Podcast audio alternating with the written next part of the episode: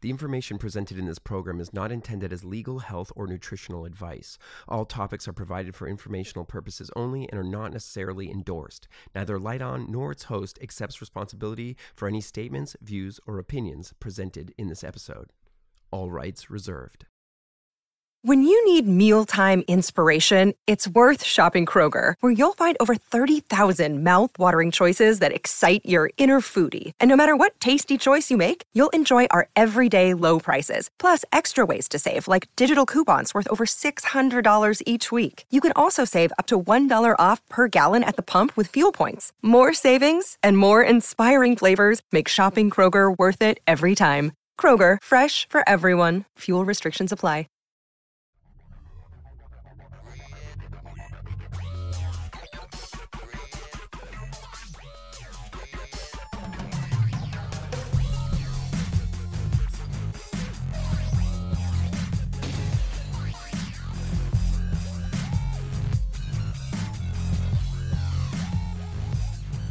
All right, welcome to the 40th episode uh, of A Light On, uh, coming to you live from the new uh, multi-million dollar A Light On Studios. Howdie, I don't know if you knew that. Um, if you're new to the podcast, uh, please uh, consider subscribing on YouTube, Apple, BitChute, and Odysee, uh, wherever you get your podcasts. Uh, if you'd like to support the podcast, there will be links in the description. And uh, my special guest today is uh, Howdie Mickoski. Am I pronouncing that right? That is perfect, actually. Excellent. Howdie Mickoski. He's the author of the book Exit the Cave, among others. Um, so thank you so much for being here. I'm I'm excited to talk to you. Um, so just to preface this, this this is a, little bit of a dark subject, I would say. Um, it's maybe not for the mm-hmm. faint of heart, um, but it's not it's not all bad. It's a it's a theory like everything else, and we we really don't know anything mm-hmm. at the end of the day. I think, um, but um, so what is what exactly is the the soul trap theory, if that's a good uh, descriptor for it, and how did you how did you come into kind of you know researching this? What what what made you think about it and start writing about it? Sure.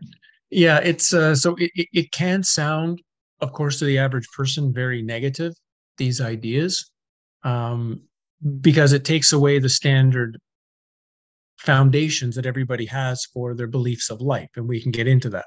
So it sounds negative on the surface. The end result of it is like if someone's actually read the whole book and made it through the difficult parts, they'll start to see that mm-hmm. there is there's there's a reason for it at the end there's there's a knowledge at the end and there is a there is a power or there is an inner knowing or there's an inner there's an inner peace to us that we generally don't know about because we're layered with so many walls of false, so many layers of garbage. And getting through all the garbage is very, very difficult. And that's that's the when people feel that it's negative.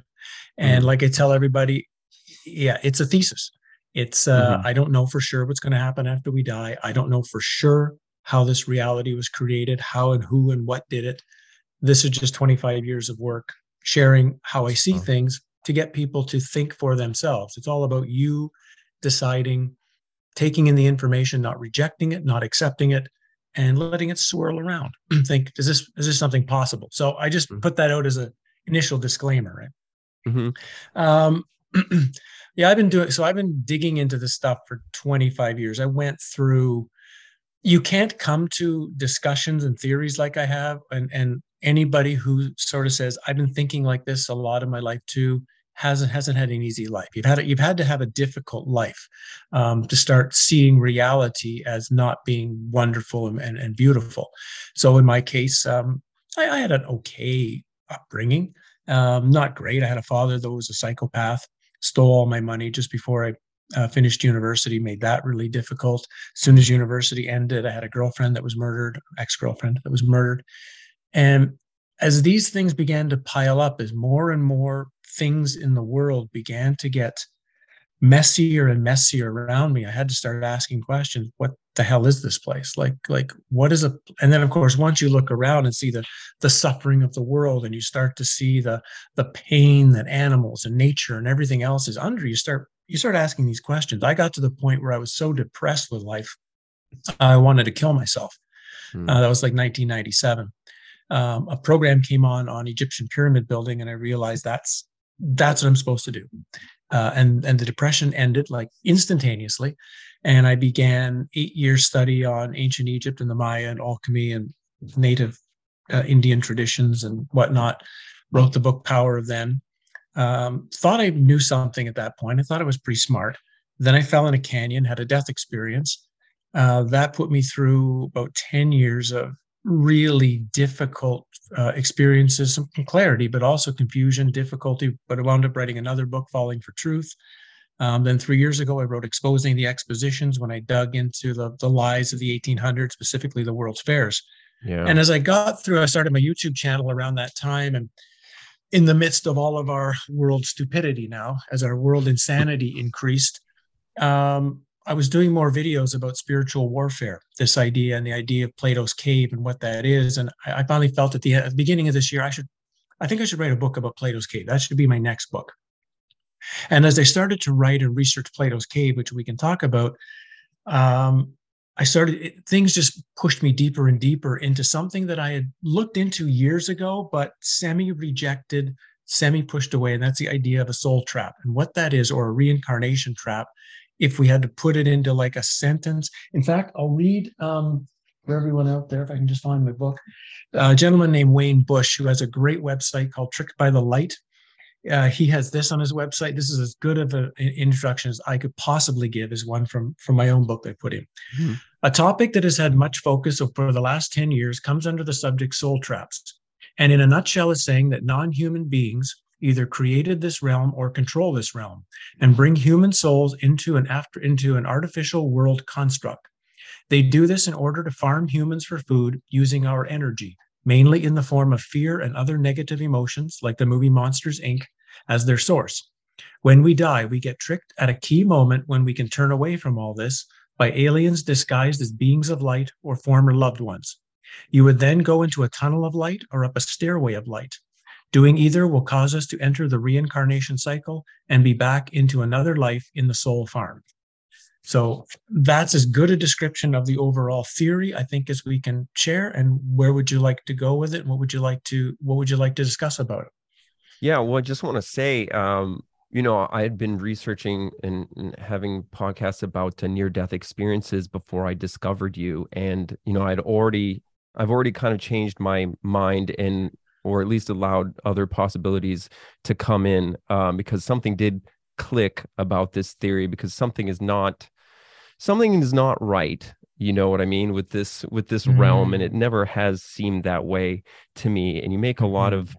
good points um and so you you in the book i haven't read through all of it but what i have read uh, was really great and you, you described uh, sort of the the afterlife as a or near death experiences as a propaganda campaign. And i was like holy shit you know there's propaganda even after this. So it's like i was really bummed out about that. But um i do i do appreciate like the you know the realistic approach of your book it's both terrifying and hilarious to me because I I really like dark humor and you make some you make some great comments in the book about you know your your gram meeting your dead grandma and, and stuff like like that. I find that stuff funny.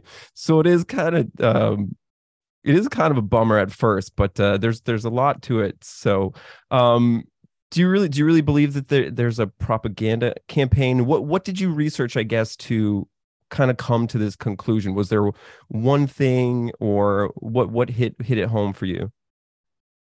Yes. Well, of course, it's it's partially was 25 years of my life and my experience and dealing with for a while I did I was in the healing field eh, because you're kind of you're kind of pushed into that when you start. Uh, really, I'm a philosopher. I'm not any kind of healer, right?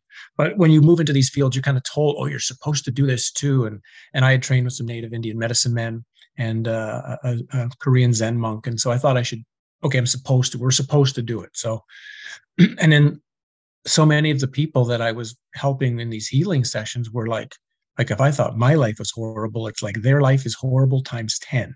You know, it's just like frighteningly bad and not by no fault of their own, right? Literally, the universe just steamrolling them from the moment they were born.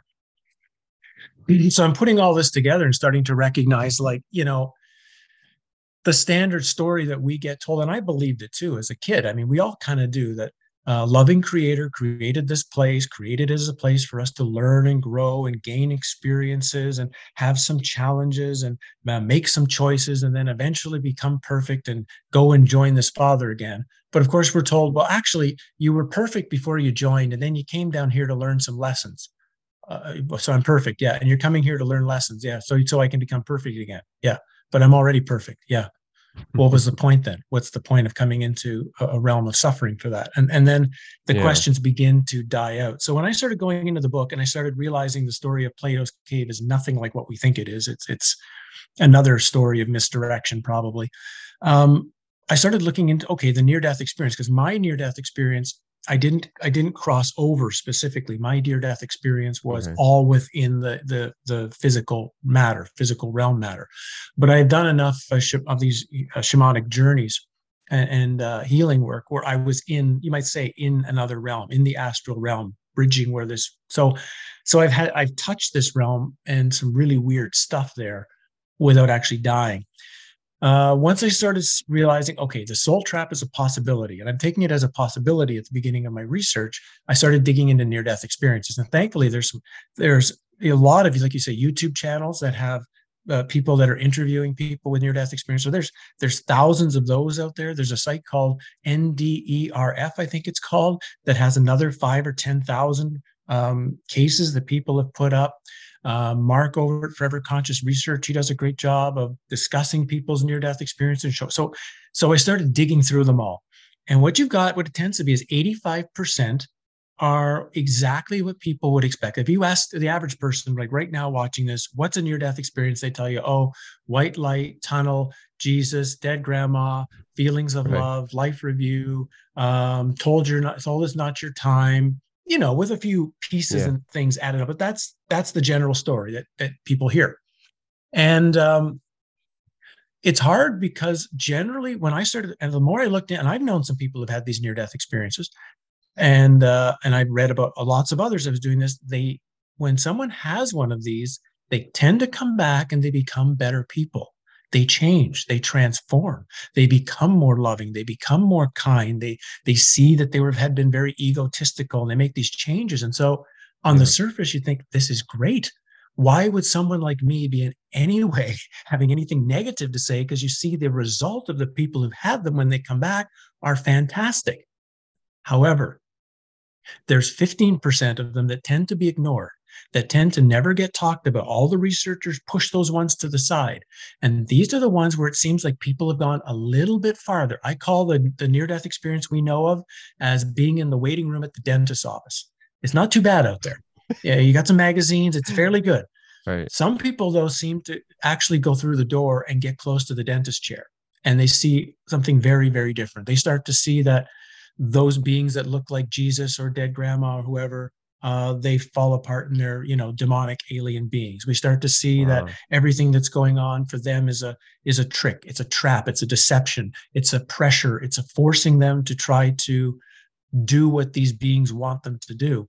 And so as i began to step back and put all that research together i started to realize if you were running a scam like this if you were running a reincarnation scam for souls which was have an experience suffer create a bunch of energy die take all the rest of the energy and deceive you to go back into thing and do it again you would want to have some people have experiences that are really really nice to kind of send them back and make sure they tell everybody white light is fantastic. It's full of love. I feel so wonderful. It's beautiful. If you if it, just go to it. Everything's going to be fine.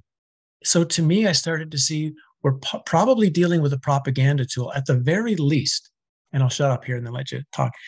If yeah. um, if I have a message now about the after death experience, it's this. It's simply this, and that is nobody should. I mean, my I'm done. Right, I'm done with this whole matrix. Everything about it. I'm going home. I'm finished.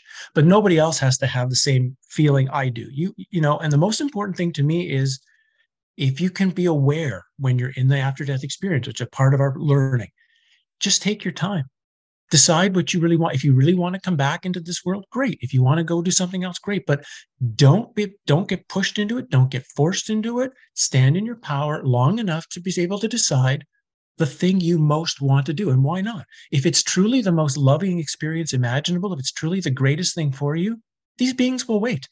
They'll wait a few days or a few hours or a few months for you to make the decision. Go yeah okay i'm going to go with you if anything like like anything in this world we know if someone's pressuring you across that table to sign the contract you know you got to sign it now. If we don't get this signed now you know we we know something's wrong because if it's a good deal they'll sign it tomorrow. Nope come back tomorrow no problem. If it's we got to do it now there's always something wrong with it. So if anything for me it's it's just to part of this is just to get people to say when i get into that experience i want to be in a place where I can look around a bit, I can check things out, I can ask some questions, and I can make the right decision for me. That's really fascinating. Um, because yeah, primarily the people I've talked to in the near death experience kind of groups, you know, they have a great experience. It's really positive. They feel really comfortable in going back and all that stuff. Mm-hmm. Um, I did do a podcast on a small percent. I think it's like four percent of people have a hellish experience. Uh, I was wondering where that fit is. That kind of what you're talking about, where they see things falling apart, or is that a totally different thing? Because they see what kind of like the standard version of biblical hell, you know, demons and all that stuff. Yeah, that's in that 15. So remember, I said there's 15% that is kind of not like the normal experience. So within right. the 15%, there's different kinds of that experience, right? Okay. Yeah. So some have a totally hellish experience. Some are, um, some are, you know, seeing uh, demonic beings. Some are just in a really confused place. Some are, you know, it's it's all really really different. I have uh, you, I don't know how much of the book I gave you, but chapter nine. I'll, I'll, make sure you have the book by the way. If I didn't give you the whole thing when we're done, oh, uh, but I have chapter nine, which is what I'm calling uh, non-standard near-death experiences, and this chapter tells us. Uh, I go through an, like about maybe 20 different ones of people who've had very strange experiences and who basically are saying, who pretty much come out of it saying, this whole thing is just a giant scam.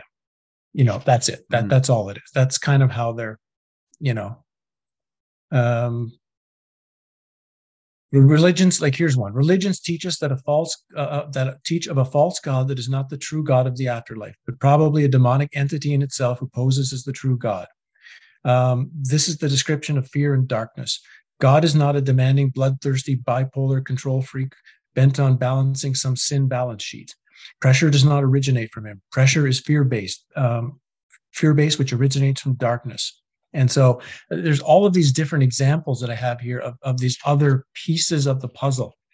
And to me, those are the most important because generally researchers ignore them.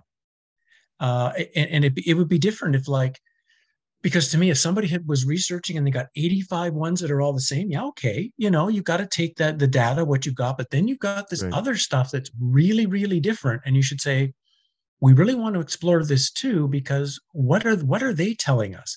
And it seems like it, it literally often gets just pushed to the side. We need to keep the happy message going.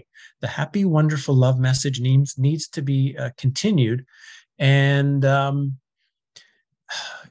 yeah, so I mean, I've come to see this more like a I've become more like a Cathar or Gnostic in the course now of the last like year or so, and now I see this as a suffering pit of hell that has some moments of beauty in it, some moments of of like plateau moments, or almost like like if you're if you're squeezing something for energy, eventually you've got to give it a break. You got to give it a break to retool. And so beautiful moments, loving moments, generally that's what they're there for. They're there to give before they come back. But it's not just, it's the weird thing is it's not just negative experience we're getting mined for, it's the good ones too. That's the part yeah. that people tend, the people tend to think, I'm having a happy experience now. So that's all good. And we're not still asking, but there's energy being created in all experiences. Where is the energy going? And if you don't know where the energy is going and if you're not in control of it, it almost doesn't matter what the experience is because it means you're not in control of the very basic principle of this of this matrix, which is energy. And it would make sense, you know, if you if you read like the the biblical uh, stuff, and I believe it to be allegory, but you know, in in the Bible, the devil is a great deceiver, right? And and his uh, deception comes in sort of like wrapped in a in a pretty bow, right? It's not like all hellfire and and suffering because that wouldn't really work very well, right? Right like anything, any cult, right? Nobody, mm-hmm. if the cult leader if, if gave all their details on day one you met them, no one would ever join the cult, right? The cult has to present something at the beginning that sounds like a good idea. And generally, there's always something in all of them that makes sense at the beginning, especially if you're a bit confused. Like, good idea. I like that. Mm-hmm. And it takes a while before you start seeing, wait a minute, what the hell's going on?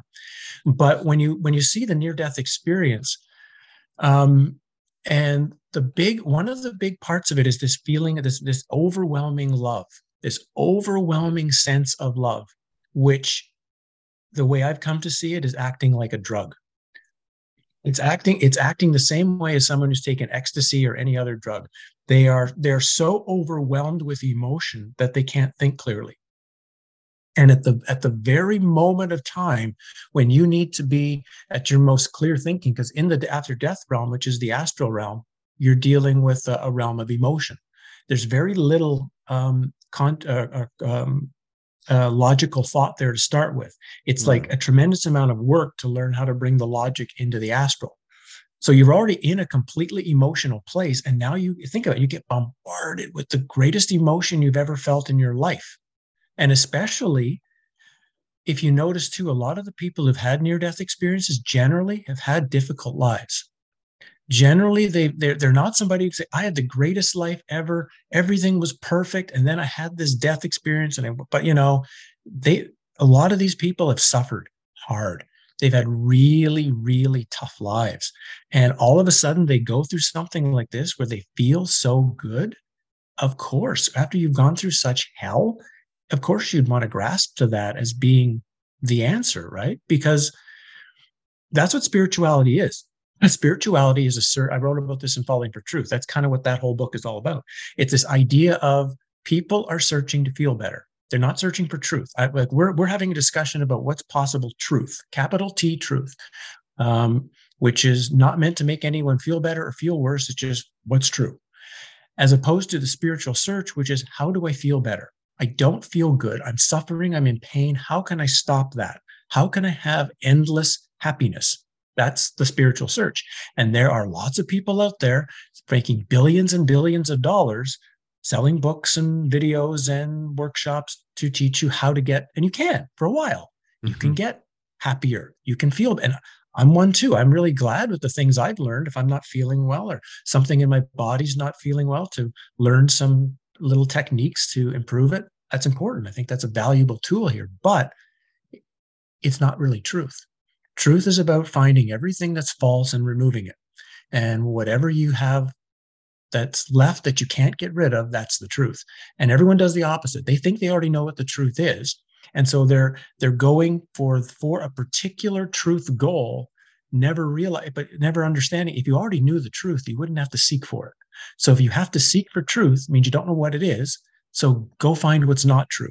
Get rid of that. Get rid of that. And eventually uh, as my, one of the people I've come to trust, Richard Rose says, if you drop, you'll drop everything until you come to the one thing you cannot drop. And you'll try, but you can't drop it. And then you're going to realize that's the truth. Wow. And it should always be surprising because if the truth turns out to be what you thought it was, then how do you know you haven't been fooling yourself? How do you know you're not tricking yourself or just creating the thing you wanted to create? If the truth shows up as being, holy crap, that's the truth, really?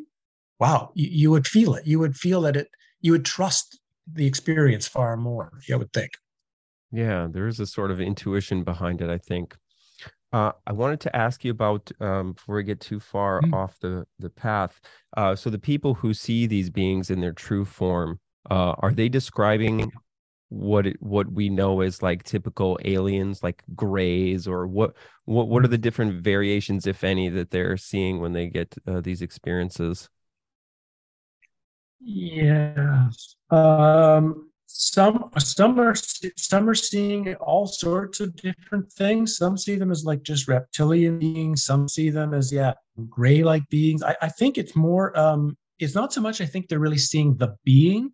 they're more seeing a um, their own deeper minds picture of what's going on outside of them, if that makes sense. Um, I'm just going to try to find one here for you. Um, there was uh, elegantly asked what the meaning of life was. Thoughts in the back of my head, because uh, I have a really good one in here that talks about it was somebody who was seeing um, seeing these uh, like you know these beings of light, and then all of a sudden they changed on them and became something completely different.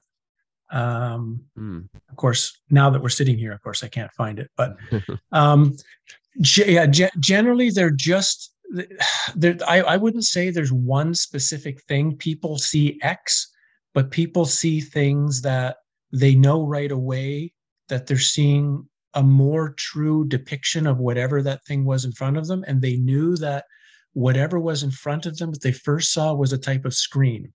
Uh, we get this a lot in um, people who talk about alien abductions, who talk about the beings that often, you know, they say they come into their bedroom at night and then then take them away. That they they don't see them as aliens when they first often come into the room. They see them as their friends or their relatives or whatnot. Right? They see them they see them in forms that are pleasing to them, and it's only after a while they start to realize that, in a sense, these these beings have read their mind and have created a, an image that mm. is pleasant to the one that's looking at them. That that that that would be the best description I get in a lot of the near death experiences I've read that are different. They they all claim that the being was presenting itself the way it was because it was reading my or had been reading my mind and in a sense knew my entire life history so could pull out this is the best image to use to fool the person in front of me so if we're kind of I, I, bring that up because uh, uh, I this happens a lot to me in dreams at night.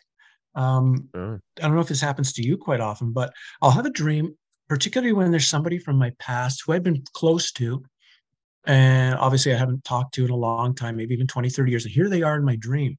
And so I notice I let my guard down very, very quickly because it's like this is someone not only close to me, but someone I've haven't known, I haven't seen for a long time. And so I'm very open in the dream. I'm excited to see them again. And you know, then I wake up from that dream and I'm exhausted, like I'm tired, and I, I my thoughts are very bizarre. They're strange, and they want me to do weird things. And I start to realize I, I stop. I, I kind of catch it if I can remember the dream. Like, wait a minute, that wasn't who that was in the dream. That was some kind of entity pretending to be that person.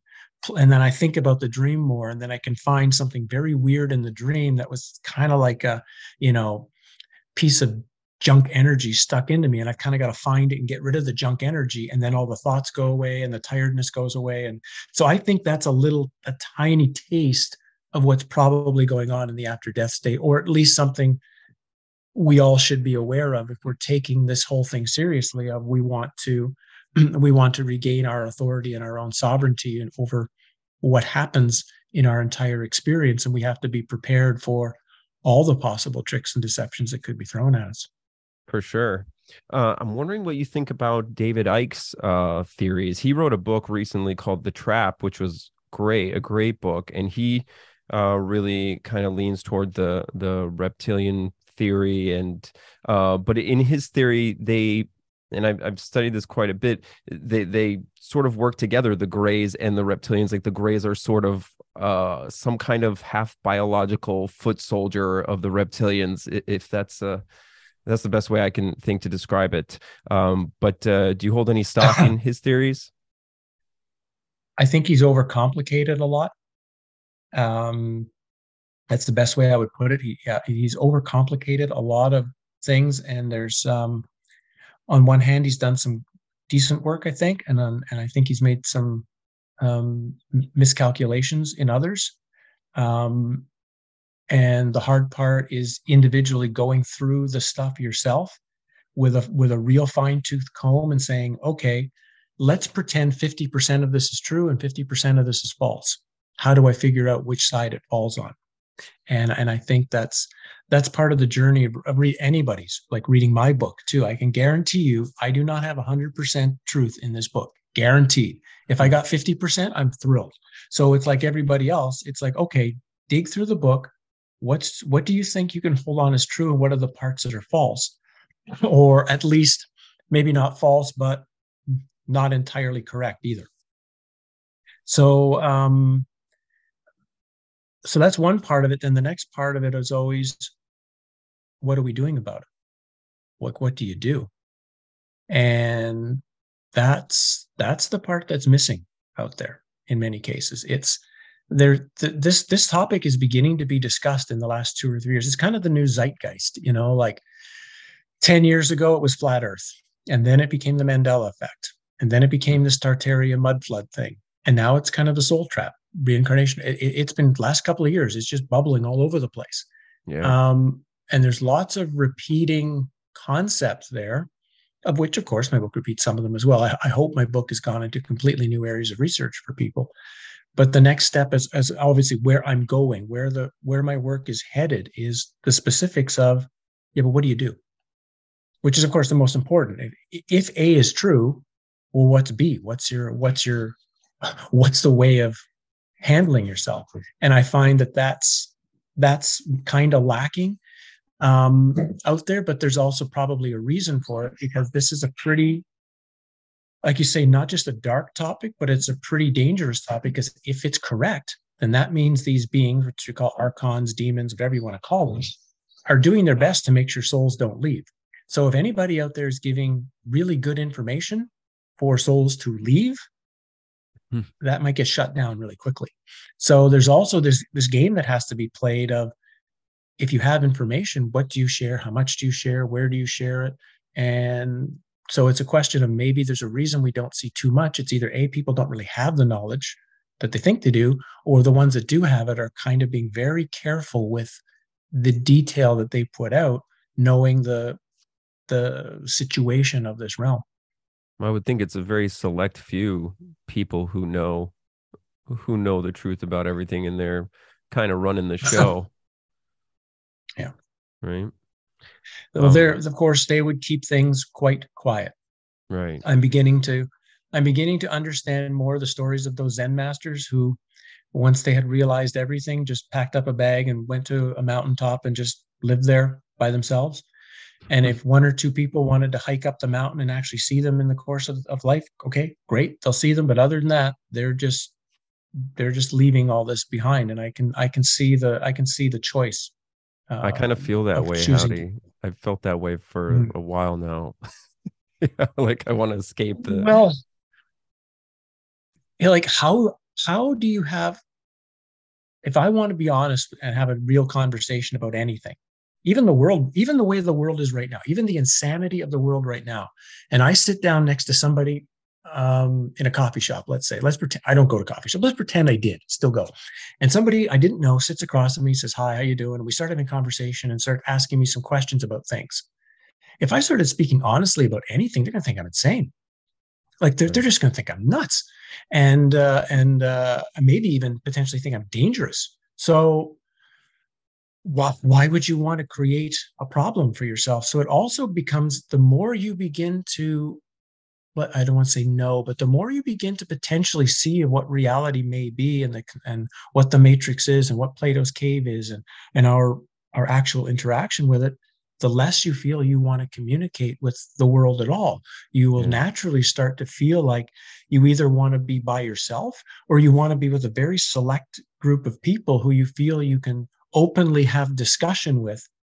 Yeah. Because um, it gets painful to try to have to try to have discussions with others. And so I'm sure in your own way, you probably feel that that that you you have to choose who you talk to. Yeah, absolutely. It's been really hard to live as part of normal society. and I mean, I'm always shocked at the level of ignorance of of normal people. I mean, how you can go through even the last few years, right, without even an inkling that something is amiss you know you it just doesn't occur to them or they come up with reasons why it's okay. And it's like no it's not it's not fucking okay. Like none of that was okay. And then i mean you're still talking about things that happened like 20 years ago you know um and they still don't even believe that. So it's like yeah i mean you you're surrounded by a, a very few people if you're lucky you know that that get it um because most of them don't. It's really scary. Um and this more scary for me though just getting yeah. real quick is the all the spiritual teachers who've said nothing in the last three years. Spiritual teachers who are supposed to be the leaders to ultimate freedom were not concerned about the loss of relative freedom. And so a mm-hmm. whole lot of people that I kind of kept in possible high standard or thought their books or their value have said something of, of, of knowledge. If you can't see this, like if you can't see this, what's right in front of you 24 7, as far as I'm concerned, you don't see anything. And I yeah. I dropped a whole lot of, you might say, teachers in the garbage. Absolutely. Yeah, they all went out the window for me because you mm-hmm. realize that they're yep. you know, they're they're worried about this, you know, their paycheck or they're worried about what people think about them. They're not they're not uh you know doing anything for the spirituality of of humanity or or anything uh good. Um do you think there's any there's any good that can come from helping other people? Like is there any obligation for us here to to wake people up or is it just useless? No there's no obligation for that. In fact generally trying to eh, people anyone trying to save the world trying to fix the world is going to find out that um, you're up against a juggernaut that you have no idea what you're up against and it's just going to grind your energy to a halt.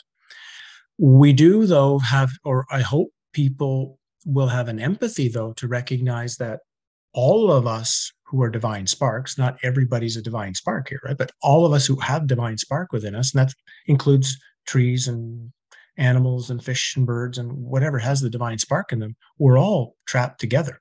So that hopefully there's an empathy towards others from the standpoint of just like, hey, we're all in the same boat together. We're all suffering together. So if there's a way I can help um, help another creature have less suffering today, that's that's a just a na- I think that's a natural, nice thing to do. Mm-hmm. But I don't feel like I have to save any trees or save any birds specifically, or you know, or certainly we get. I think everybody once once someone finds out there's something wrong, seriously wrong with the world, and seriously and finds out it's insane, uh, seems to get the feel and and gets and what they feel has some kind of answer some kind of system some kind of organization they're in.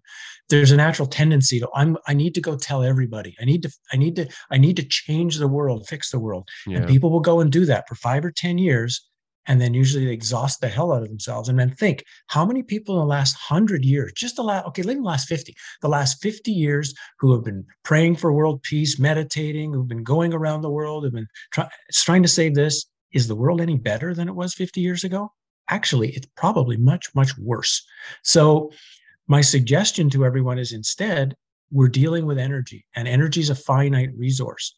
And it's important to know what are you doing with your energy? Where is it going? Where are you putting it into practice? Trying to seemingly fix the world is not a good use of energy, but using that energy for yourself and for a small community that seems to have great transformative value.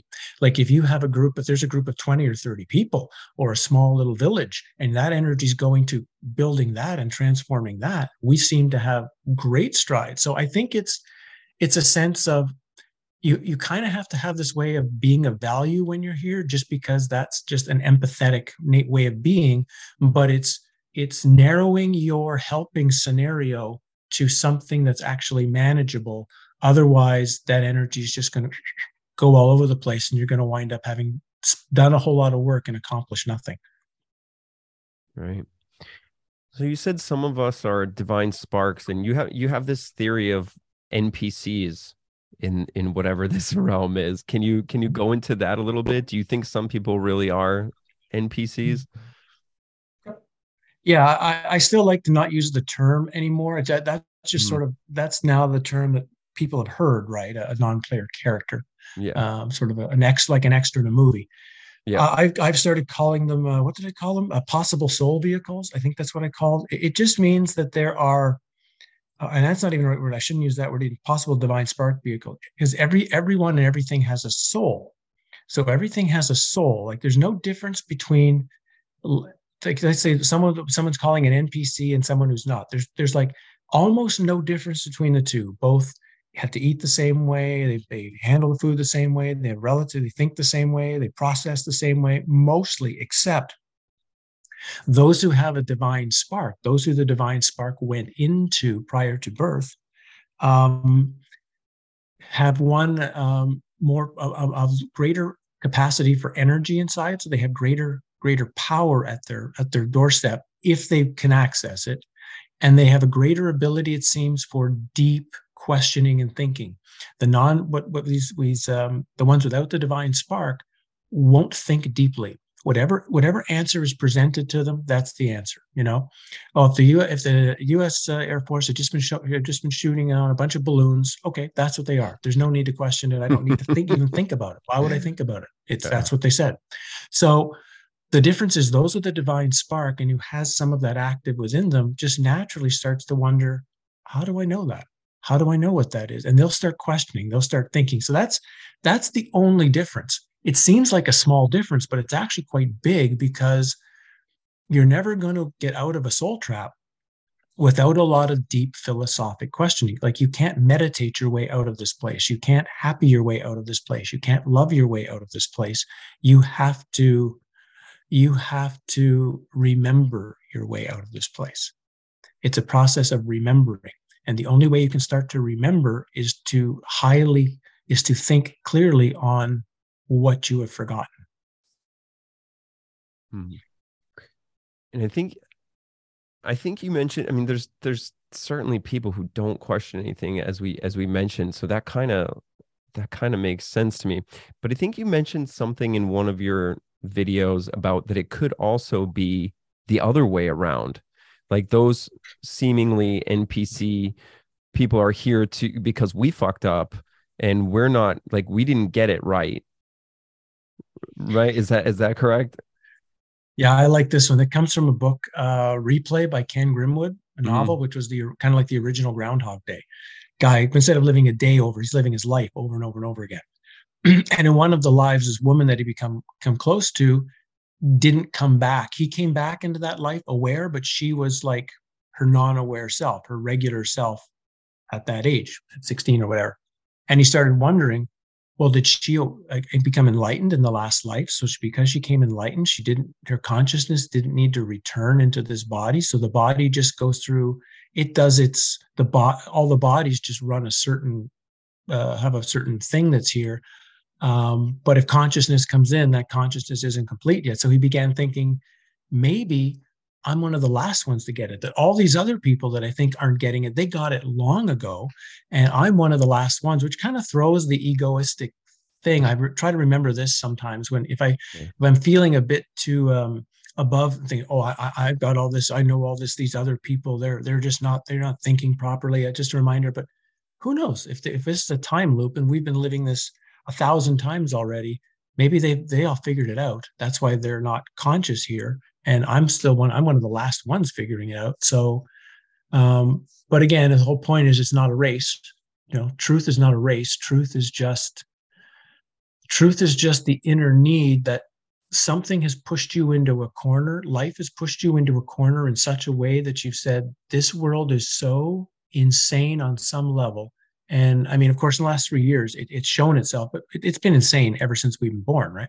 Yeah. And it's like, it's um, at some some point people say this place there's something so wrong with this place i need to find an answer i need to find an answer and the general answers we've been given early in our life whether it be religion whether it be science whether it be whatever when you reject that the the early answers we've been given and now you're left what have i got left nothing. And that's the beginning of a search for truth when you realize that everything you've been told up to that point is a lie on some level in your life. And you're realizing i got nothing to stand on now. I'm literally foundationless.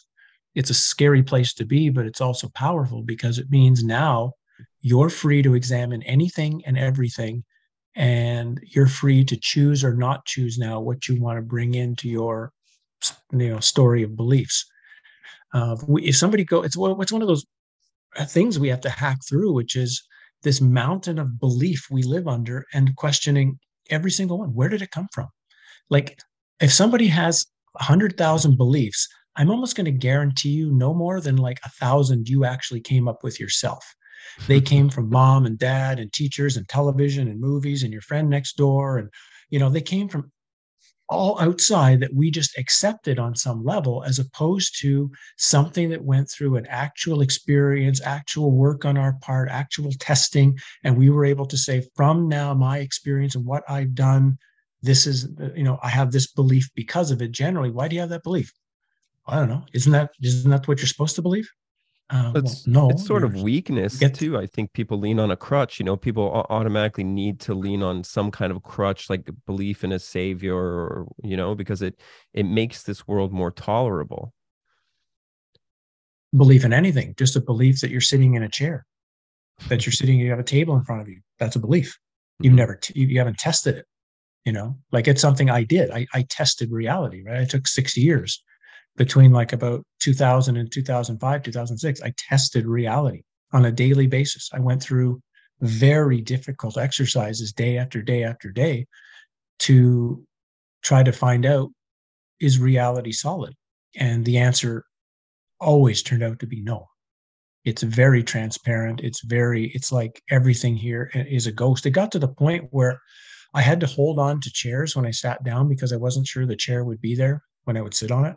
Wow. Like it literally, it was, it had got to that point where reality was just an absolute um, non, non-tangible force. And I've had some people talk, oh, you must have taken, you took all those, why did you take all those drugs when you were younger? Uh, very important. Uh, I, I didn't, and I don't.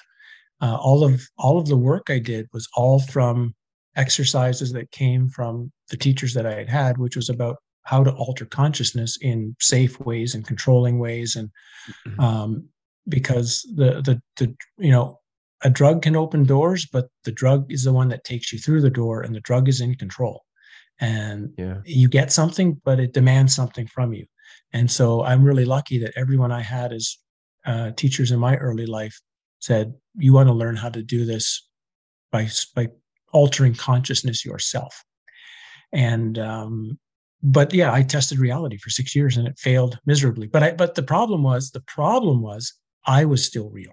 Reality was fake, but I was real. Mm. And then it hmm. wasn't until I had the death experience in the canyon when I finally realized, oh yeah, I'm as fake as the world. Right. The thing that I see in the mirror every day, that's just as fake as everything else.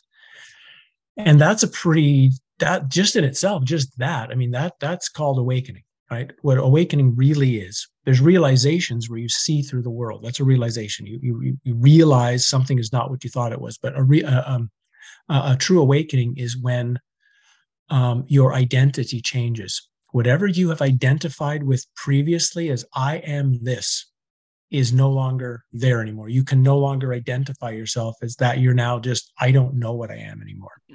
Uh, but I know everything I identified myself with is not me. That's an awakening and it's if you don't handle it very well if you don't if you don't integrate it properly it can take a long time to deal with it mm-hmm. there's a lot of there's a lot of pitfalls afterwards before before ever even getting to it and um, i went through 10 years of difficulty mm-hmm. it's interesting what you said about uh, drugs because there, there's some evidence in certain old texts i've read that um, drugs can get you can sort of get you there but it's always there's always um it's only to let in like the negative polarity ultimately. Um did you find that in your in your research?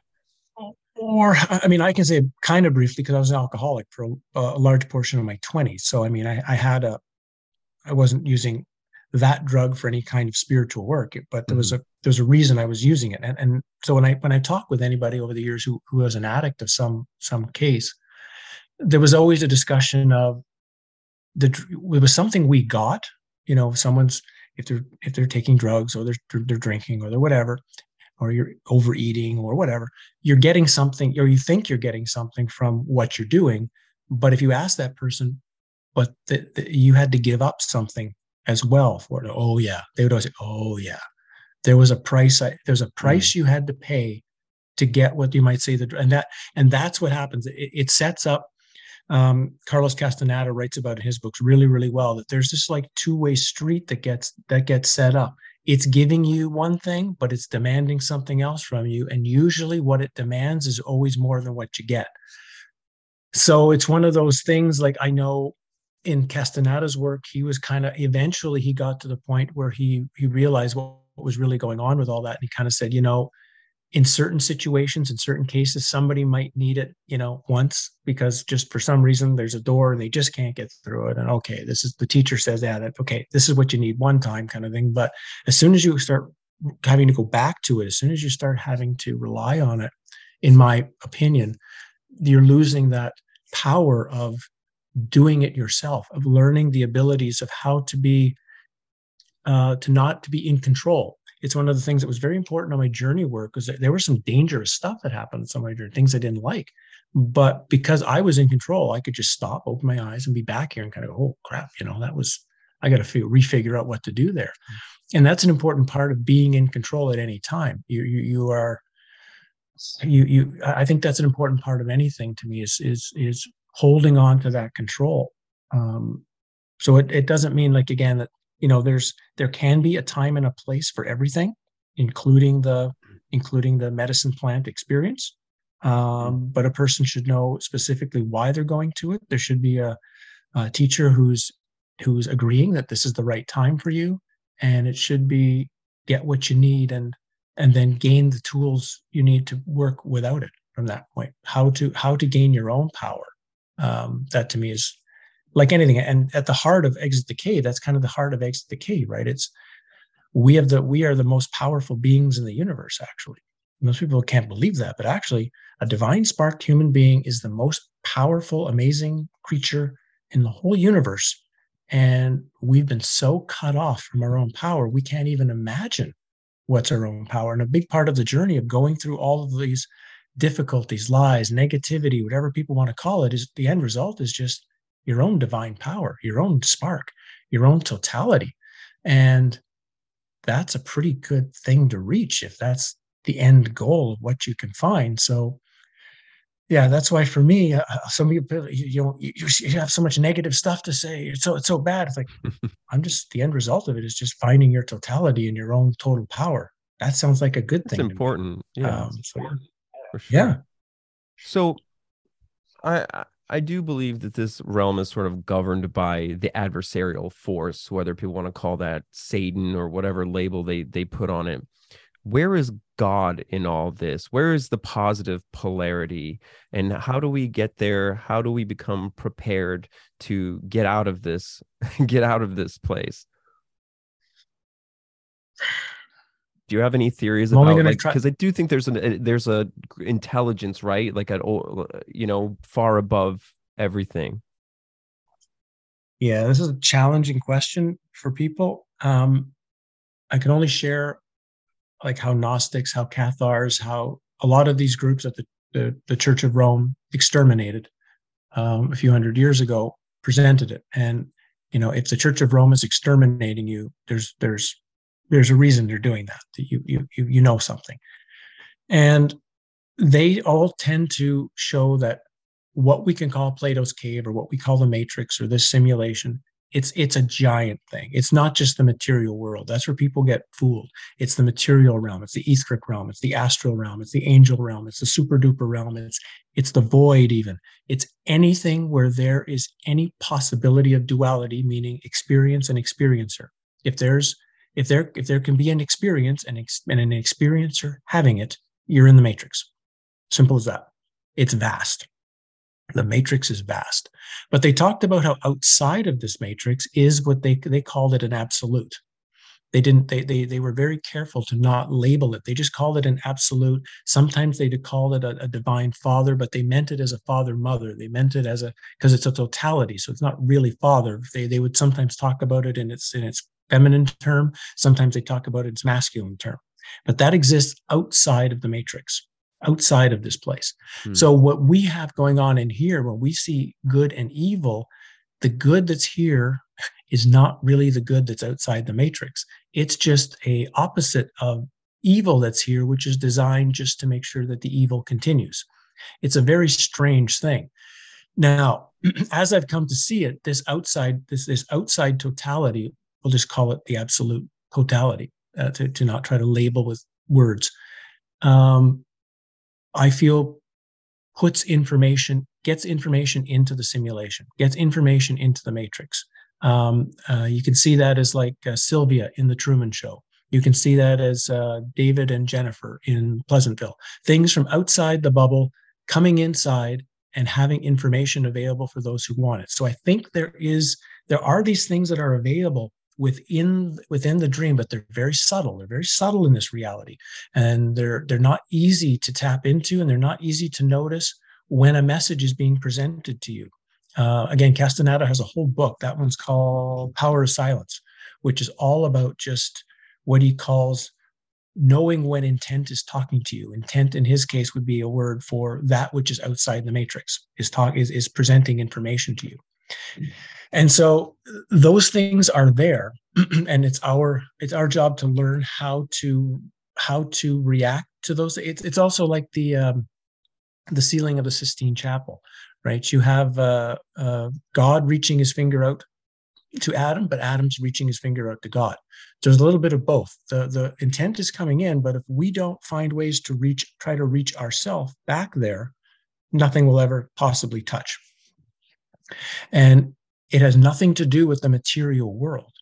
So the what we do in the material world is more just being helpful. If you want to be on the good side, you're just being helpful to other beings. Now that's still being aware that there are energy.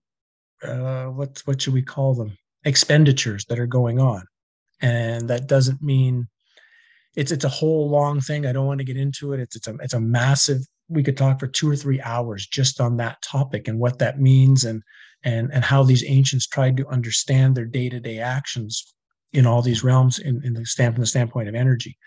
Um, but to me that's where people get trapped. They think the better generally the better i am the nicer i the nicer person i am right? The the the gooder i am the more god will like me. That's usually how it's set up. The more god will like me so the more the more gifts i'm going to get the more the more good the more good fortune is going to come to me the more the more the better my life is going to be. It's it's uh it's a way of getting stuff generally for people most people most people have an underlying if i do good things then i should be getting a winning lottery ticket a new boat bigger boobs uh, uh person in my life a new car whatever right they yeah. think that that there's a, some kind of correlation as opposed to there's just experiences going on in the moment and there's no tally sheet that's going on. This is another very difficult thing for people to realize. There isn't a tally sheet that's going on in some outside. They try these beings are going to try to fool you and think that there is.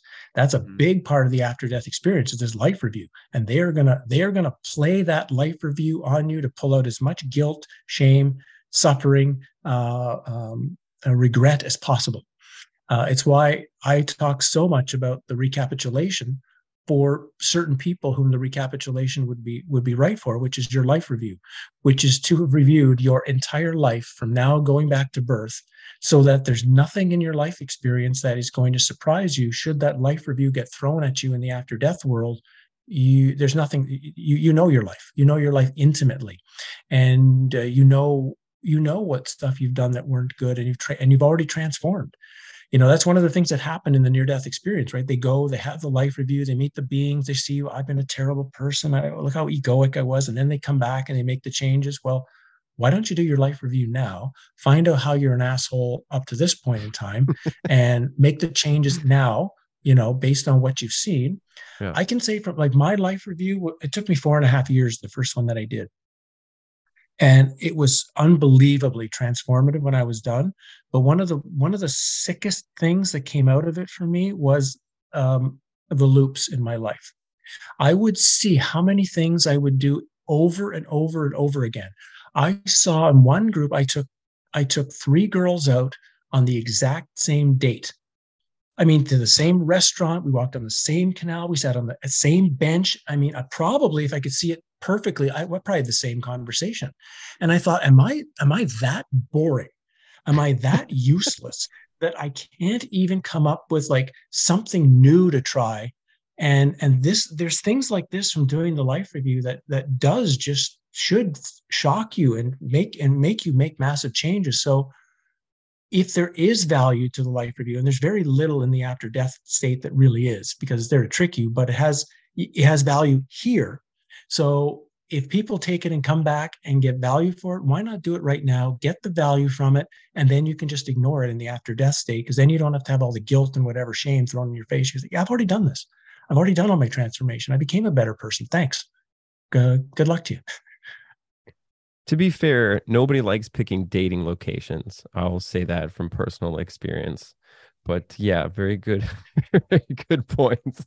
well, you know, I, I'm living in Ottawa at the time, and there's like what 150 restaurants? You think at least i could pick like the one across the street you know? It was um but, it, but that was just an example. It was like i could see over and over and over again how many things i was doing the same way the same the same actions and so um it was only after I did the the life my uh, life recapitulation that I started taking the ideas of not doing really seriously, which is breaking all of your patterns, which is doing the opposite of everything that you do, um, because I knew the only way I could stop being uh, robotic was to purposely make myself do crazy. I did crazy stuff for like a year just to just to really screw with my mind because my mind couldn't handle when I was when I would do something absolutely totally opposite to normal behavior, it would freak out. And that was the whole point. It was like eventually you you you get the needle off the record groove and you start being able to get some freedom to just what do I really want to do in this moment? But as long as the the needle's on the record, you're going to do the same thing over and over and over and over again. And that, as we know, is only going to take you to the same place over and over and over again. Hmm.